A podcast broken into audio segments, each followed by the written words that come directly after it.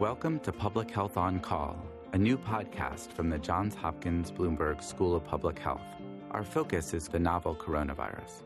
I'm Josh Sharfstein, a faculty member at Johns Hopkins and also a former secretary of Maryland's Health Department. Our goal with this podcast is to bring evidence and experts to help you understand today's news about the novel coronavirus and what it means for tomorrow. If you have questions, you can email them to publichealthquestion at jhu.edu. That's publichealthquestion at jhu.edu for future podcast episodes. Today, Stephanie Desmon speaks to Andrew Pekosz, a virologist at the Johns Hopkins Bloomberg School of Public Health and a previous guest on this podcast. This time, they talk about whether people can be reinfected with the novel coronavirus. Let's listen. Today I'm here with Andy Pekosz, a virologist at Johns Hopkins we're going to talk about how we figure out how many people have been infected with COVID 19 and what that means going forward. Andy, thank you so much for being with me. Oh, it's my pleasure. Thanks for having me. I wanted to talk to you first about these antibody tests that I've been hearing a lot about. First, could you tell me what an antibody test is and what it will tell you? Yeah, so an antibodies are what we make in response to an infection. And right now, um, there's a lot of emphasis on coming up with antibody tests so that we can understand essentially two questions. One is, who's been infected with this virus? Um, there's been a lot of mild disease reported uh, after infection. And so we really feel like we've missed uh, the total number of people that have been infected because there was so much focus on the severe disease. And then the second important question, the harder question, is does my antibody response protect me from reinfection with this virus? So the latter is really important because if you take an antibody test and you find out that I have antibodies, and generally it should mean, hey, I'm immune. But that's not necessarily what it means. Absolutely. With many of the respiratory viruses, if you have a good antibody response in the blood, you can be relatively sure that you're, you're protected, if not completely, from at least severe disease. But with coronaviruses, um, some of the literature that's out there with some of the ones that cause mild disease, and even with the ones that cause severe disease like MERS and SARS coronavirus, the original one, those antibody responses can sometimes fade pretty quickly. And so um, they're not as long lived as we think they might be. So we don't know where SARS CoV 2 falls on this spectrum of some coronas induce immune responses that fade quickly, others induce responses that stay longer. And unfortunately, the answer to that is going to come with time.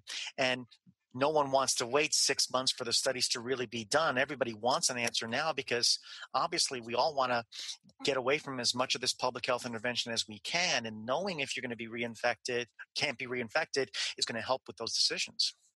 I'm seeing reports here and there of uh, different antibody tests with different results.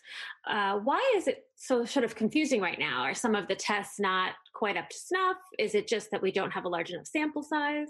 Yeah, you you know, there's two things about this. A test can be a good test or a bad test, but uh, the the other thing that's important is who's administering the test. Laboratories at public health, state departments of public health, laboratories at hospitals, um, all have groups that do something called validation.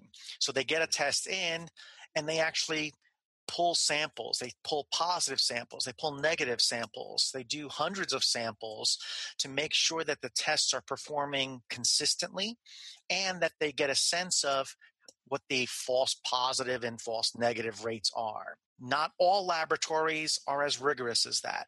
So you have this variable quality of tests and sometimes variable quality of the groups that are implementing the tests that can really uh, skew your numbers and really provide false information.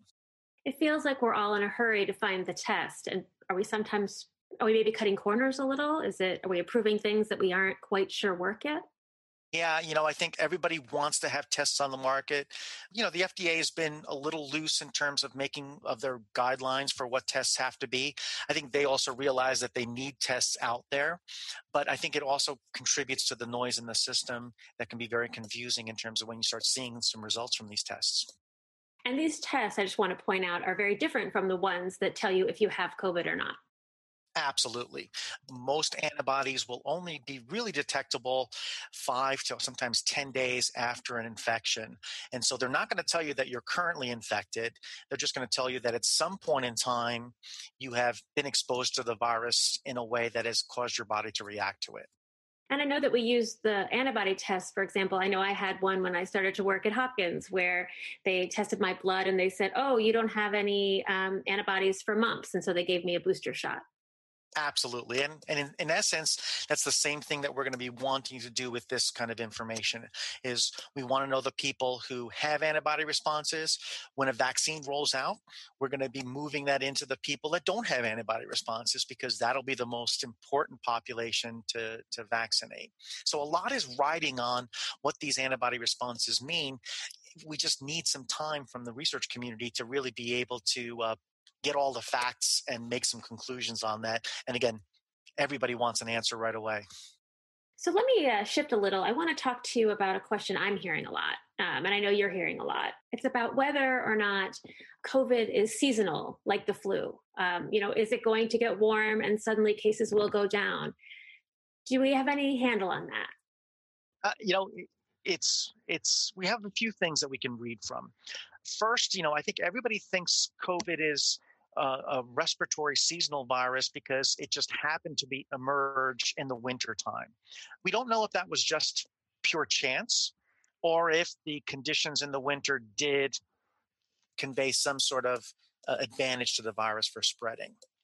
What we do see, though, is in the southern, we look at this to the southern hemisphere, which is in the middle of their sort of summer, early fall, and you can see some significant spread of this virus in Australia, in South America, in parts of South Africa.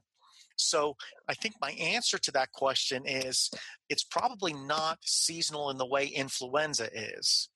And that's because there are so many people that are susceptible that even if conditions are a little less than optimal for the virus, it can still find people who it can infect. One, two years down the line, this may become a seasonal virus when those other factors are playing a, a, bigger role. But for now, with so many people having no immunity to this virus, it's just too easy for the virus to spread, even when it's warm and hot, as opposed to cold and dry. And do we see? I know there's also been um, questions about how much it's like the flu. What are we learning? Yeah, so there are some parallels. Um, so with flu, you can shed virus before you show symptoms. That seems to be true with COVID 19. With flu, you have a wide spectrum of disease. You have mild disease, and then you've got the very severe and lethal disease that can result from that. COVID has that same spectrum. COVID seems to be flu though on steroids because the severe cases are much higher uh, of proportion uh, of the total cases than we see with flu. And when it targets certain populations, the elderly, people with pre existing medical conditions, it does so in a way that's much, much more stronger and more severe than influenza does. And the other interesting thing about it is flu is also a very significant pathogen in children, but COVID 19 seems to be sparing children, for the most part, from severe disease. So there are some parallels, but very clear and distinct differences as well. And again, it, this is this is you know I I work on flu. I think flu is a very severe public health threat. Uh, COVID 19 is an even greater public health threat right now than flu is.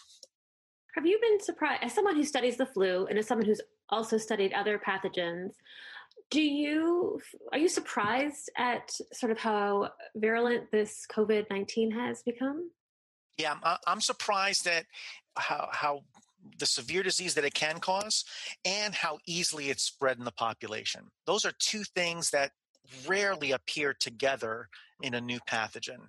And it's been able to do both things. It's been able to spread without being detected because of the mild disease, but yet in certain populations, it's been able to cause incredibly severe disease. So being able to do all that right from the beginning is really striking and um, very much unexpected. So I understand you are studying COVID in your lab, this COVID, COVID 19. Please tell me what you're learning.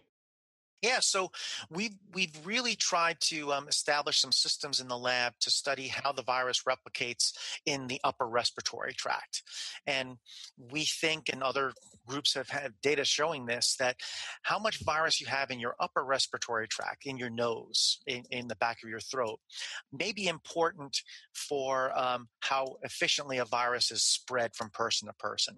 So we have some model systems in our lab that are allowing us to look at how the virus is replicating under those conditions and trying to tease out how the cells are responding to the infection. But also if we can pinpoint a particular protein in the virus that is responsible for that. And if we do that, then we can open up the whole sort of um, barrage of things that we can do to try to come up with better interventions that might help reduce the spread of this virus. So if you could figure out what it is that makes COVID so special and unique, um, you can perhaps find uh, that as a target for medication. Absolutely, absolutely. And we think that it's probably has something to do with the virus, but it probably also has to do with how you're responding to the virus. So it represents a really interesting area where you can come up with therapies that target the virus, but maybe also target your response to the virus, and that opens up the ca- the um, potential for uh, finding drugs and other interventions that could work there. Does there seem to be um, any correlation with uh, how much virus you have in your body? Yeah, so I think there's some really interesting studies that uh, do point to the fact that um, you can vary tremendously from person to person in terms of how much virus is there. Some people are testing with very high amounts of virus in, in their upper respiratory tract. A few days later, that seems to be going away.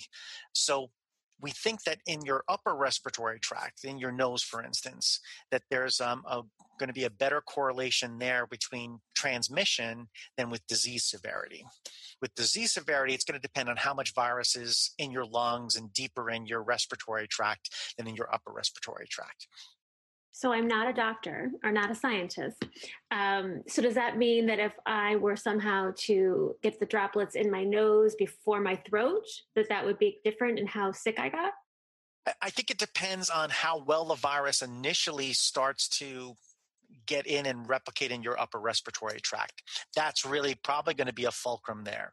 If it replicates well, then it has the potential to not only be spread well, but also to penetrate deeper into your lungs. If it gets in your upper respiratory tract and just does a little bit of work there, then you might have this mild disease. You can maybe spread it, but you really won't suffer too much from the severe disease symptoms. This is all very interesting. So you're, uh, we talked about antibody tests before, and I know you are working on some of your own.